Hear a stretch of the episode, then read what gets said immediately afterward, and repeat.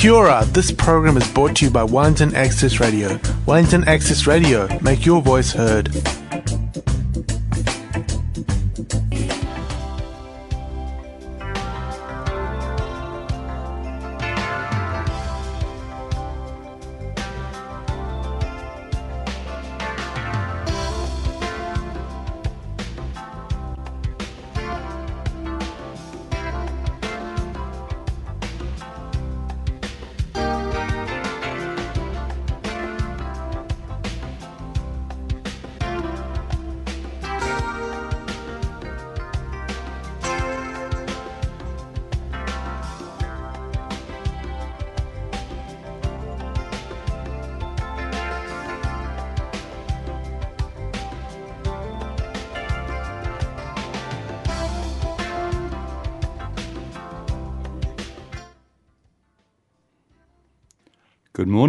And w- welcome to Alcoholics Anonymous meeting on air. This is Wellington Access Radio 106.1 FM.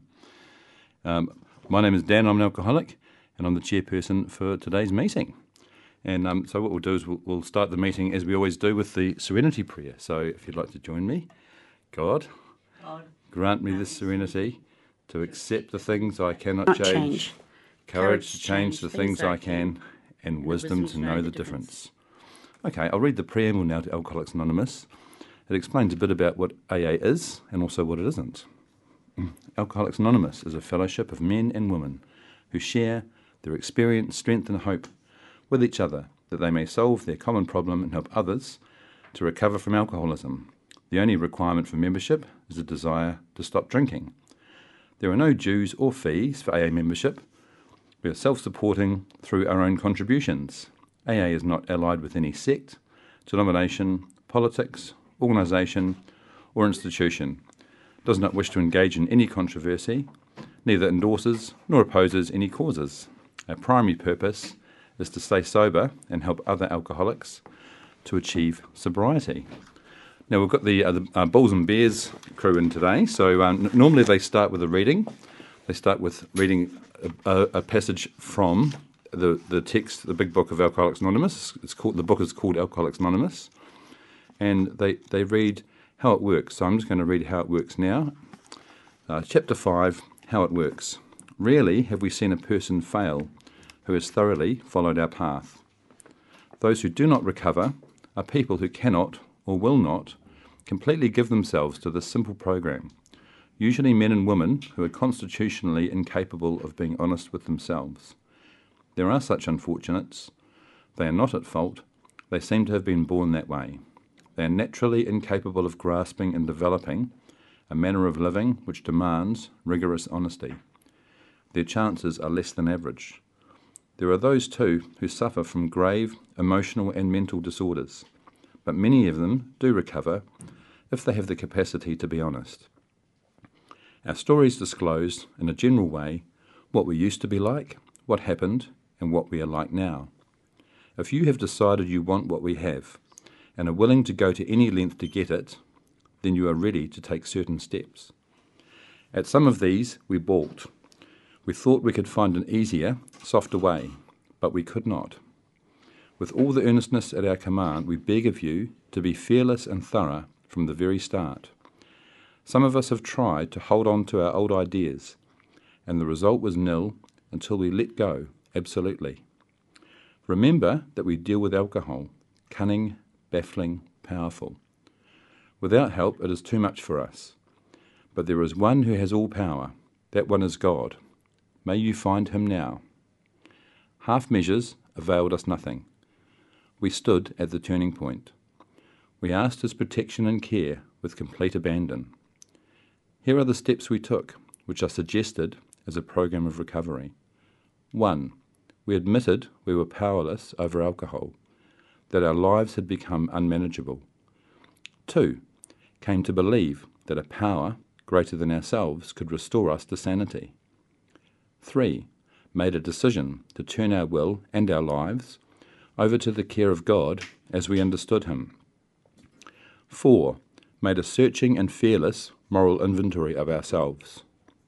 Five, admitted to God, to ourselves, and to another human being the exact nature of our wrongs. 6. We're entirely ready to have God remove all these defects of character. 7. Humbly asked Him to remove our shortcomings. 8. Made a list of all persons we had harmed and became willing to make amends to them all. 9. Made direct amends to such people wherever possible, except when to do so would injure them or others. 10. Continued to take personal inventory and when we were wrong, promptly admitted it. 11.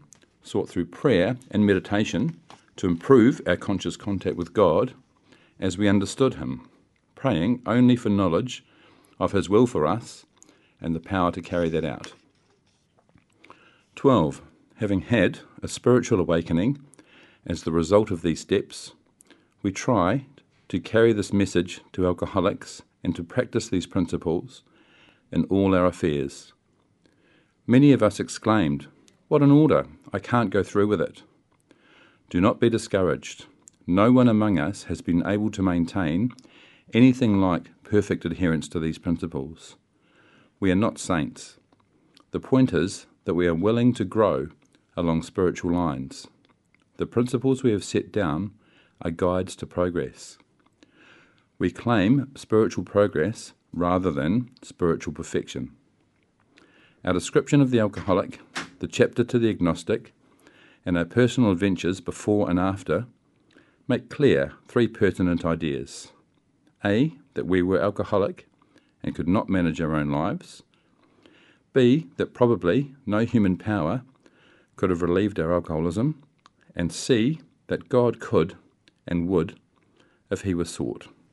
So that was a reading from the alcoholic, the book Alcoholics Anonymous, uh, the beginning of chapter five, how it works, on page fifty-eight and fifty-nine, and also page sixty. So, as I mentioned before, we've got the the Bulls and Bears group in the studio today uh, to share their experience, strength, and hope. So, we'll start with the sharing now. Brenda, would you like to share? Yeah. Uh, thanks, Dan. My name's Brenda, and I'm alcoholic. Um, it's very nice to be here this morning, and um, thanks for inviting the Bulls and Bears group along. Um, I um, I particularly like that reading in the big book. Um, my, uh, the, the phrase I like in there, well, there's one about um, thoroughly honest, you know, take these steps, but the one I particularly like is our adventures before and after. Um, I like that because for me, recovery has been an adventure in living, and uh, I didn't know that life was such an adventure um, during my drinking. And I had a lot of adventures during my drinking, but um, most of them I don't remember. So, um, particularly like that, but I've got two kind of lives. You know, I came into Alcoholics Anonymous when I was 20 years old, and I've been continuously sober um, since 1982. I'm not very good at maths, so I don't know how long that is. But, um, you know, I have not had a um, drink or drug since that time in March uh, 1982, and it's all due to the 12 step program of Alcoholics Anonymous. I didn't know that I had a problem with alcohol necessarily before I got here. I, um, I knew I had a lot of problems in life, that I didn't understand how life worked. It baffled me, and the only time that I really thought that life made sense was when I was drunk. I understood everything then, I knew everything, and um, you know, um, alcohol did a did a special had a special effect on me when I drank. It took me from being a very shy person to, um, you know, being baffled by life to, you know, if I had a few drinks, I suddenly wasn't baffled, knew everything, and uh, uh, you know, could do anything. Um, or thought I could do anything, and I often did do things that I I wouldn't do when I was sober. Um, and I you know, I thought that alcohol, when I first tasted it and picked it up, was the answer to all my problems. And within a very short space of time, um, without me kind of making the link, it was starting to cause me all my problems in my life, you know. I, uh, I started drinking at 14, like most people. Um, had a couple of drinks in the bush with my mates. We grabbed something from the, the one of my friend's parents' cupboards and made a concoction in a vessel, um, some sort of bottle, and rushed into the bush and started drinking. And and for me, you know, there was never a line crossed over with my drinking. I absolutely loved that experience that happened when we had that drink or that concoction in the bush. I just loved it. We um, I got very drunk. Um, thought I was suddenly all powerful and bulletproof and you know clever, and uh, and I don't think though we never discussed it. I don't think my two mates had quite the same had quite the same effect on them as it did on me. Um, I then proceeded from that time forward to drink as much as possible every chance I could, uh, whenever I could. By the time I was 15, uh, my father chucked me out of home. I left school, had just previously left school at 15. Um, I thought it was quite entertaining to get drunk in the lunch hour and go back to school. They didn't find it quite so entertaining. So after a few um, times of that kind of event, plus, you know, with other stuff going on, they asked me to leave the school before I got expelled. Since I was 15, I, I left. But as soon as I left school, my father kicked me out of home. So I was living in a flat at 15 with a job and pretty readily access to alcohol. I could drink as much as I wanted when I wanted, and um, and I proceeded to. I drank every weekend, and um, and often through the week. And every time my drinking was to blackout. You know, I didn't stop drinking. It was like a switch couldn't be turned off. I would drink until um, I came to a physical halt, and um, you know, come to the next day and. Um, I didn't really suffer hangovers. I think I was quite lucky. I had the dry horrors, but I didn't really suffer hangovers. So I just sort of start up again. Um, I proceeded to do that for a period of time, and then I started to lose my jobs, and I ended up unemployed, I think, at around 18, and started just drifting around, um, living in various places because I didn't have any money, living with various people. Ended up back in Nelson, um, met another guy, travelled around with him, ended up in the Coromandel. Um, and it was in the Coromandel that my drinking really took off. Um, it was summer. I discovered a garden bar, you know, so it was legitimate to go in there about 11 o'clock and start drinking. And, uh, and, and, and it was over in the Coromandel that I turned 20 and was old enough then to be able to go into pubs to drink. All my drinking prior to that hadn't been in pubs. I hadn't been able to get in. Like I'd walk into a pub and they'd just take one look at me and say, you know, too small, too too young looking. They just chuck me straight out.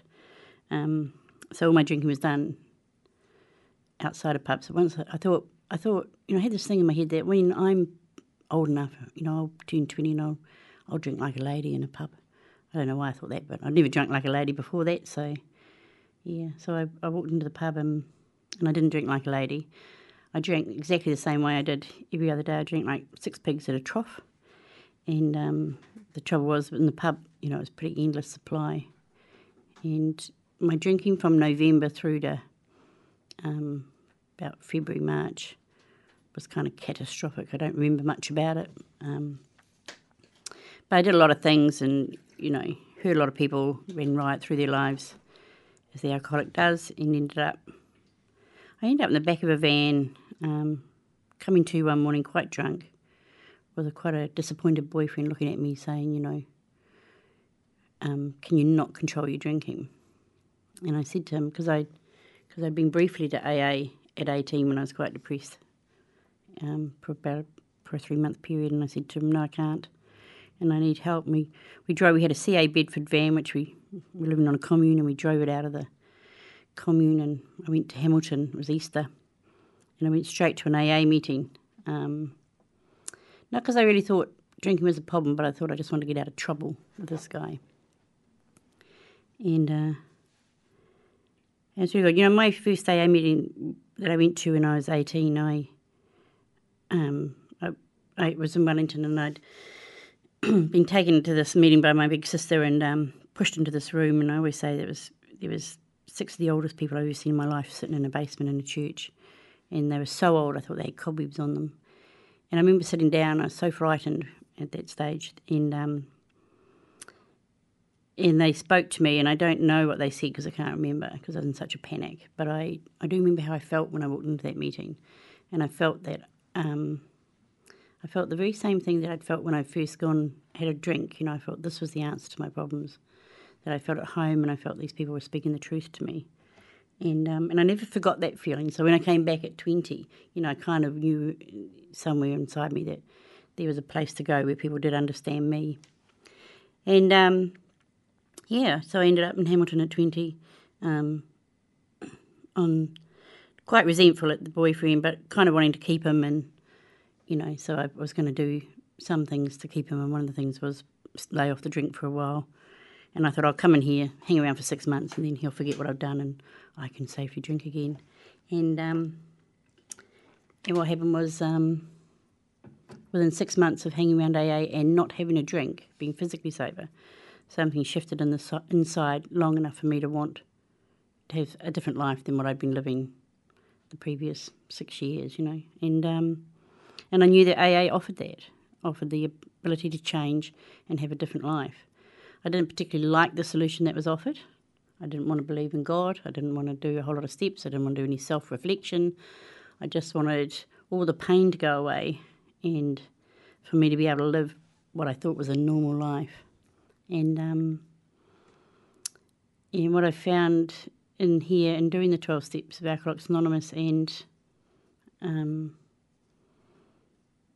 you know, just not picking up a drink and having physical sobriety is a life beyond my wildest dreams. You know, when I arrived in AA at 20, I basically, um, you know, just wanted to be dead.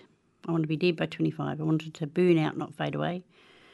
And, um, and what I've, you know, I've had much more than that lifetime given to me um, in this program. And, the, you know, I do a few simple things. I, um, I don't pick up the first drink. I attend AA meetings. I try and help others. And the other thing I do is um, they said to me, you know, you'll stay in these rooms as long as it's better in here than it is out there. And um, and by maintaining an attitude of gratitude for what I have today in these rooms in this in this in my life, you know, I do I do have a better life here than I ever had out there. And um, you know, the things I have to do to stay sober are a very small price to pay um, in regards to what I, you know, the life I lived before. So I'm really grateful. You know, I've had my kids in sobriety. I'm really grateful for that. They're in their 30s now, well, 30, 30 and 28. And, um, and, you know, one of the greatest gifts, which I didn't think I'd have when I was 20 and arrived here, was that, you know, I'd be able to be present for every moment of their lives. Um, I know that if I was continued, continuing to drink, that I wouldn't be present for their lives, that they, no matter how much I love them, alcohol is much more powerful um, force for me, that I would choose alcohol over them. And thanks to AA, I haven't had to make that choice. And I'm grateful for that. I have, you know, great kids. They have their usual challenges in life, but, um, you know, it could have been a lot, lot worse with an alcoholic mother than it has been. And, um, you know, I hold a job down today. I look the world in the eye. I participate fully in life, which is one of the greatest gifts, you know. Basically, before I came in here, most of my life was spent completely drunk or unconscious, two thirds of my life. And, um, and today, you know, I'm, I'm pretty conscious and present for all of my life and other people's. That's enough for me, and thanks for letting me share. Thanks, Brenda. Uh, this is Wellington Access Radio, 106.1 FM, and you're listening to Alcoholics Anonymous meeting on air, and we've got the Bulls and Bears crew in today. Now, if you're listening and you want to get in touch with AA, there's a phone number you can call in New Zealand. It's 0800 229 6757. And there's also an email address, help at aa.org.nz. Now, um, both the phone number and the email address are on our website, which is aa.org.nz. And on that AA website, as I said, there's the phone number and there's the email address. There's lots of other um, bits of information. You can find meetings in your area, anywhere in New Zealand, um, information for newcomers. There's a bit of a history about AA, but m- mainly, the I guess the main thing of the website is there's a big sign that says "I need help," and if you click on that, you'll find a way to get help with your drinking. Uh, so that's aa.org.nz has all the all the stuff on it there. Now um, we also have a Facebook page as well. Uh, this is the meeting on air has has, a, has its own Facebook page, and it's called AA on Air Wellington. And I'm just going to bring it up now. And every so often we get because there's not only people f- from Wellington that uh, that listen to this show and uh, listen to podcasts of the show. There are people from all around the world.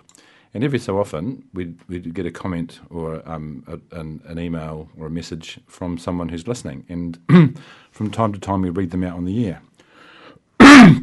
Excuse me. And um, we don't seem to have any t- today, but that's fine. Um, yeah, if you if you feel like making a comment about what you're listening to, um, wherever you are, then you can go onto our Facebook page, AA on Air Wellington. And every so often we, we post about when we're doing the next show. I've just put a post up there saying that we're live now, so hopefully people are listening. All right, well let's um let's carry on with what we're here to do, which is have some more sharing. So Victoria, would you like to share? Sure. Uh, kia koutou, my name is Victoria. I'm an alcoholic. Hi, Victoria. Um, and it's awesome to be back at the um, AA on air. Um, I'm feeling good today. I'm staring at a sticker that says, Though born in mud, the lotus is still fragrant. And I'm feeling especially cheesy today. So that really resonated with me um, and kind of my story and my journey of sobriety. Um, I too started drinking at, I think, right, yeah, my first drink was at 15. And I too just instantly took to it like a fish to water. Um, I always it, from a really young age, I had this real obsession with being normal. Um, I felt like I just wasn't, like I just tried my hardest to fit in. Um, I knew that my brain didn't work normally, and I knew um, the people I was attracted to wasn't normal, and um, the things I liked wasn't normal, and I just, I just didn't feel normal, and I just all I wanted to be was normal. Um, and when I took a drink, I both didn't care and also felt like I fit in.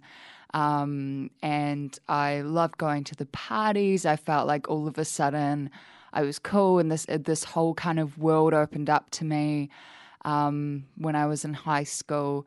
And yeah, I too just um, drank every chance I could get, and I too found that um, alcohol did something for me that I could see it didn't do for my friends.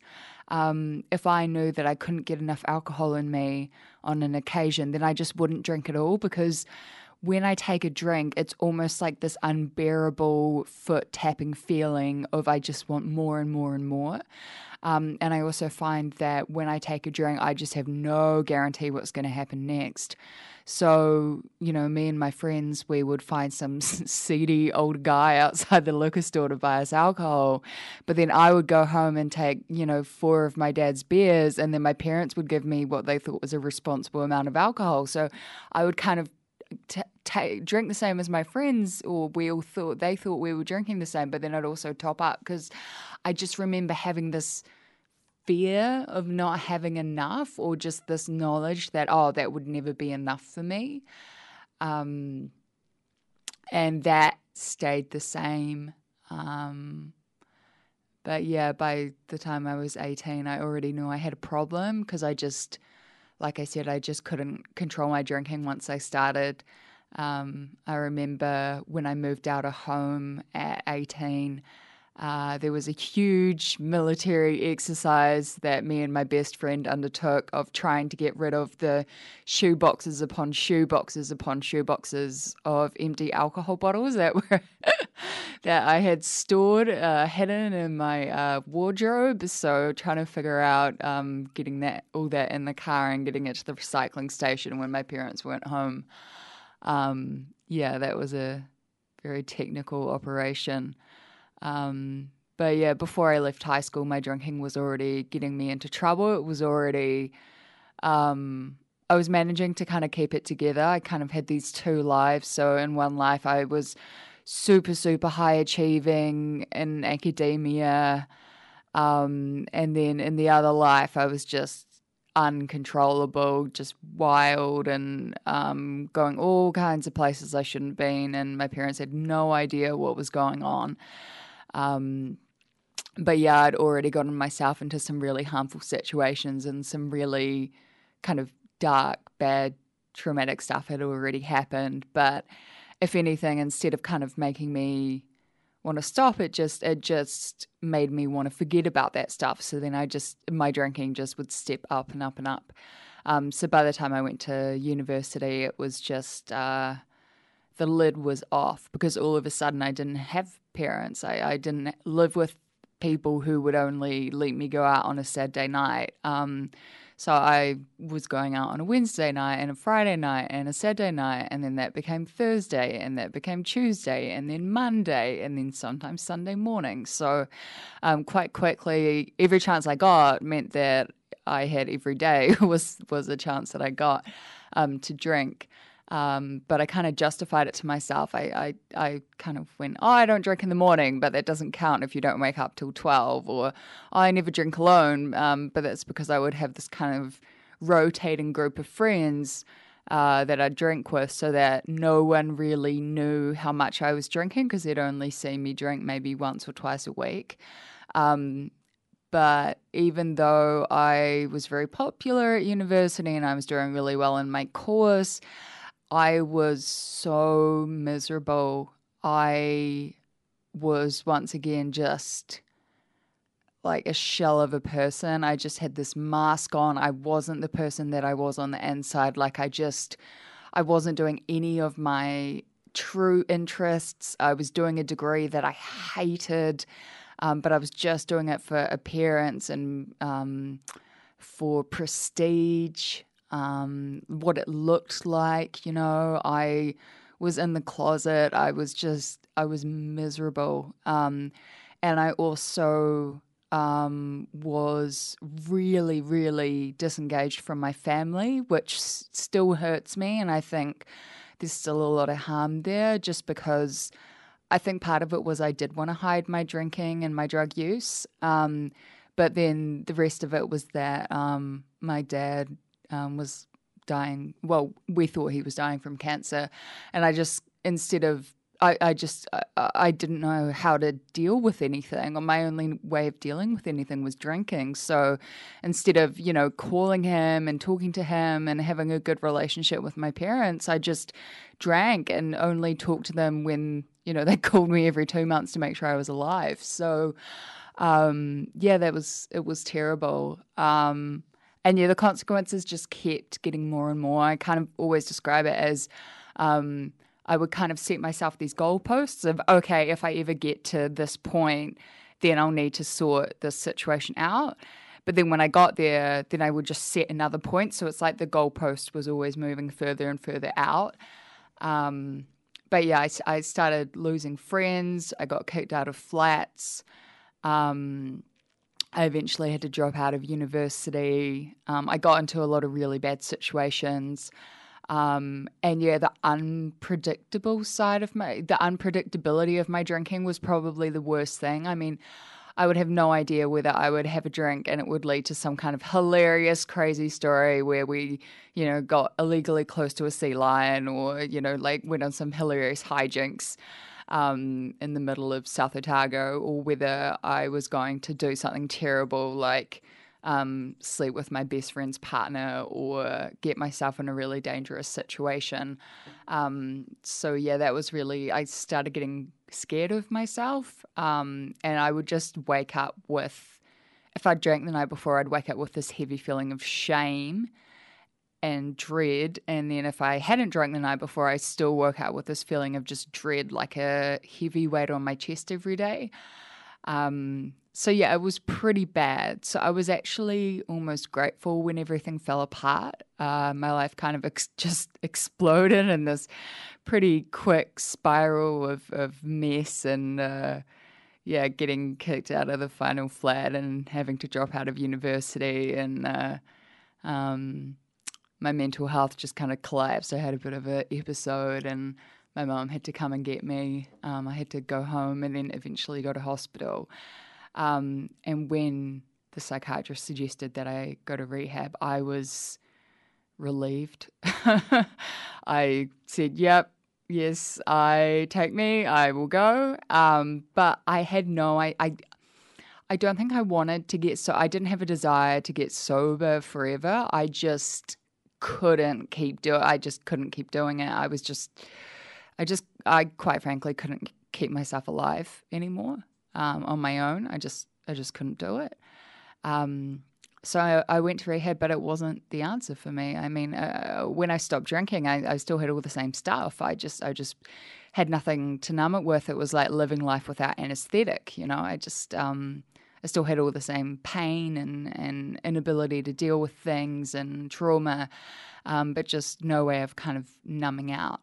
Um, but you know, it, it, it, uh, I detoxed and it gave me uh, hope because I saw other people getting well, and it gave me enough time without a drink to kind of clear my head um, and give me that kind of foundation of physical sobriety. And when I came home, I reached what I call the jumping off point where I was really miserable. I might have been more miserable than when I went to rehab. Um, but I could see that I couldn't go back to drinking. That wasn't an option. But I also couldn't keep living how I was because I, I just would have topped myself. Um, so that's when I came to AA. And at my first meeting, I, I arrived late and I came in and I stuck my little head in and I said, Am I in the right place? And everyone laughed, which I didn't like very much. Um, but I soon understood that, you know, a lot, a lot, of people say that no one, no one comes here by mistake. Um, and I listened to everyone and I just couldn't get over how honest everyone was and how clean and happy people looked um, and how funny they were. Um, and a big group of women just came and just grabbed me and took me for coffee. And I'm so glad they did because I don't know if I would have come back. Um, and I think the first few times I only came back because I was just so desperately lonely. I had no friends. I'd just come back to Wellington. Um, so going for coffee with these young women was my only kind of social contact every week. Um, but I got a sponsor and I kicked and I screamed and I'd hang up on her and I did everything she told me not to do, and yet still somehow um, we managed to form a good relationship. And I started to trust her, and through trusting her, I started to trust in God. Um, and we worked the steps together, and I was able to get up continuous sobriety. Um, and um, you know, amazing things have happened for me in sobriety. I, have been able to work. Um, I've been able to financially support myself. Um, I've been able to go back to university and do something I actually really love and care about um, and do well at it. Um, I've been able to repair my uh, relationships with my family and either repair friendships or forge new ones, um, have healthy relationships. Um, one thing I never thought I would do or kind of never kind of pictured was having enough honesty and also having enough trust in God and enough self esteem and knowing that God loves me and that um, God doesn't make mistakes um, and being able to come out as lesbian, that was such a gift of sobriety. Um, and yeah, such a gift of my higher power and just, um, yeah, so amazing for someone who just spent years just trying to be normal. Um, but now I know that I am normal, and uh, um, and I'm really happy. And I just I just can't thank this program enough. And one thing I'll I'll just finish on is the importance of doing service. Um, after a few years of continuous sobriety, I did unfortunately relapse at the start of last year. And I am so thankful for service because on the day I relapsed, I had my home group that night and I had the key. So I was responsible for opening, which meant I still went to my home group on the day that I relapsed. And I am so grateful because, like I said, when I drink, it is so unpredictable. So I have no idea where I would have gone to, where where I would have, you know, what would have happened if I kept drinking, if I'd still be alive.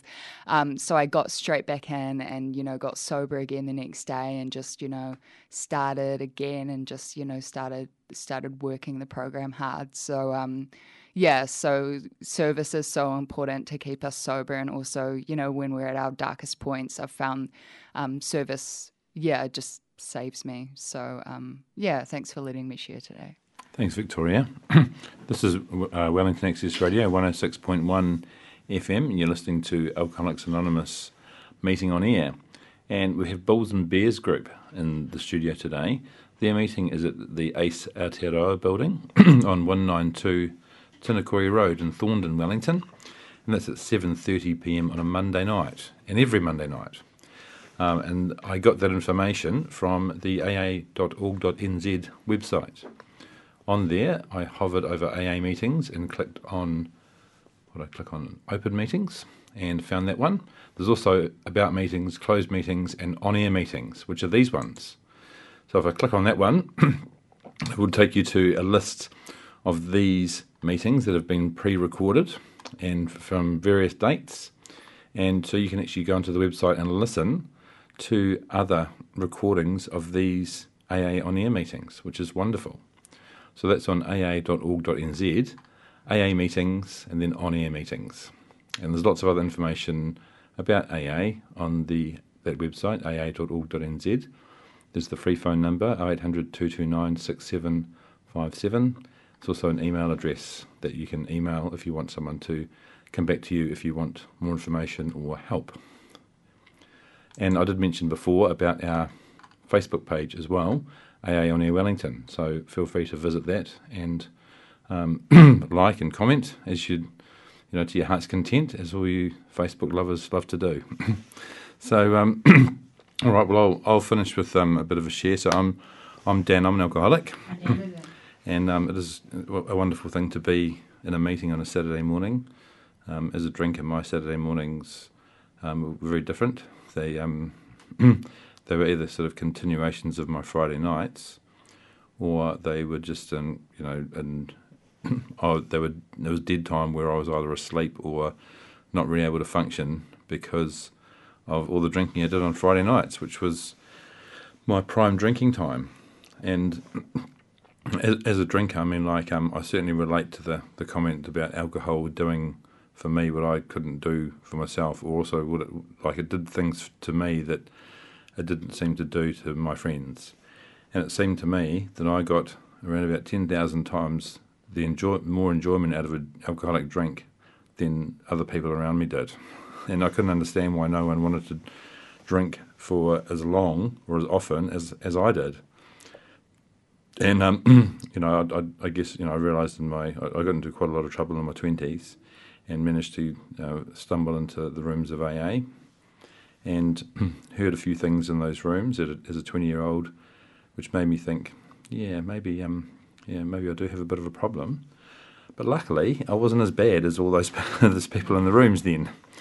And so I was able to uh, take that information and leave the rooms of AA and carry on drinking. And I never darkened the doorway of another meeting uh, for 16 years. Uh, during that time, I managed to kind of piece a bit of a life together. You know, I got married and you know, bought an apartment and you know maintained a career.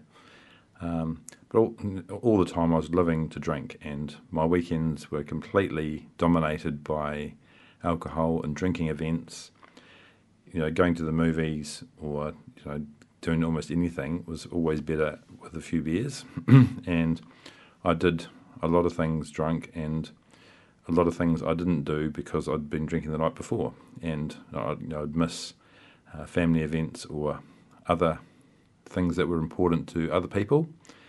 Uh, or if I did turn up, I would be grumpy because I was hungover and I wouldn't fully participate. And I, I think what it's you know my life as a drinker was characterised by was complete selfishness. All I was thinking about would be me and how I could you know, make everyone around me happy so that I could drink. that was basically the, the, the plan um, every day and every week and every month, and it went on for years.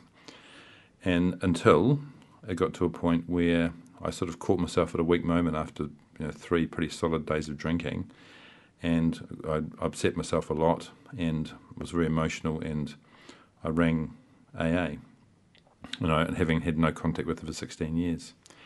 And there happened to be a meeting that morning on a Sunday morning, and I went, and I know, breathed alcohol fumes over everybody, and they asked me to share, and I shared and had a big cry, and they said keep coming back, and I did, and um, I, I, went to a, a lot of meetings in my early days, and quite quickly I got a sponsor. I was just desperate, really, like I didn't know what I wanted, but I knew I didn't want what I had, and I kind of sensed that there was something in these rooms of AA that would be really good for me. And so I just listened and did what I was told, which was unusual for me, really. And I kept coming to meetings, got a sponsor, started working on the steps.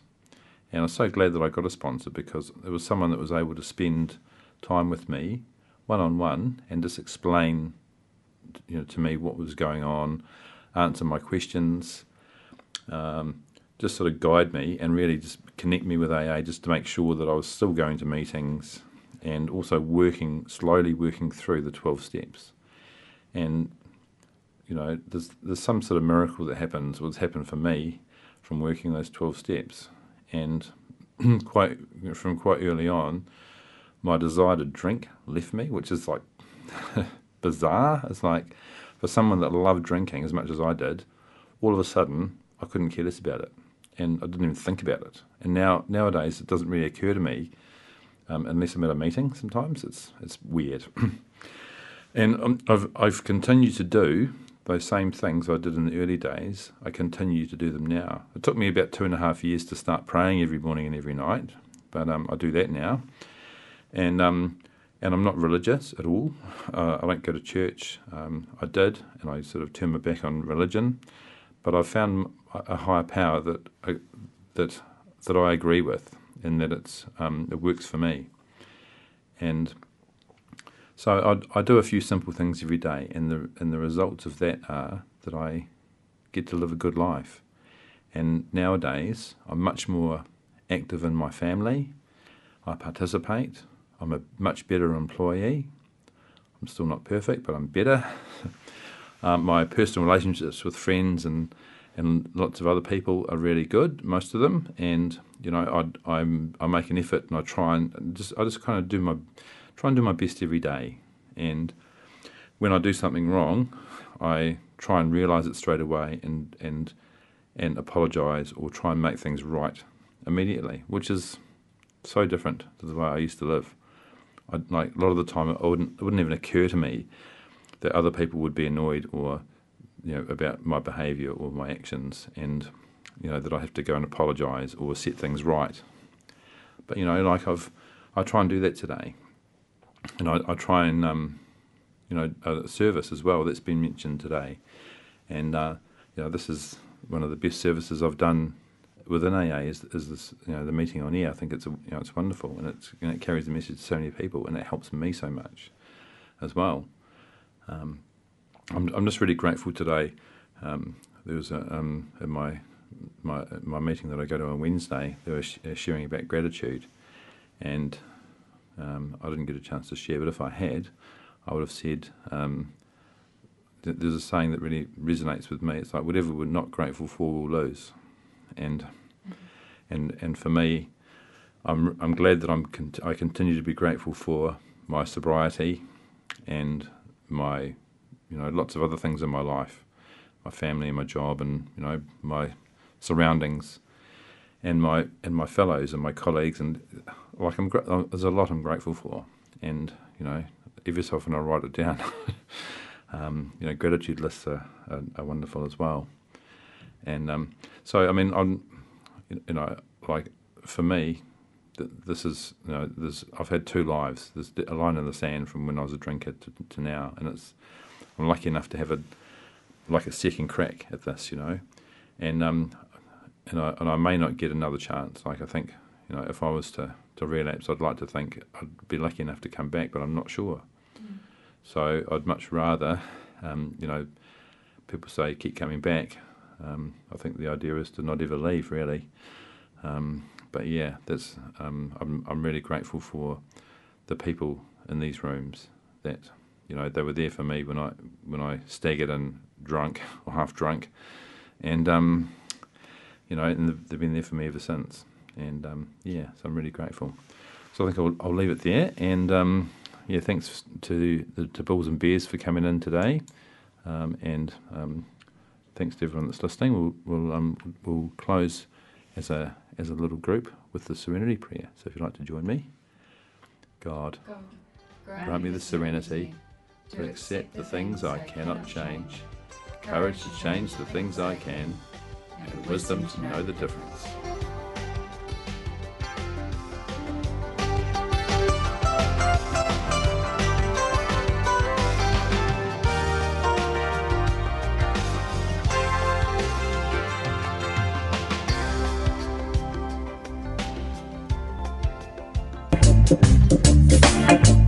That program was brought to you by Wellington Access Radio. Get your voice heard. Thanks New Zealand On Air for funding accessmedia.nz.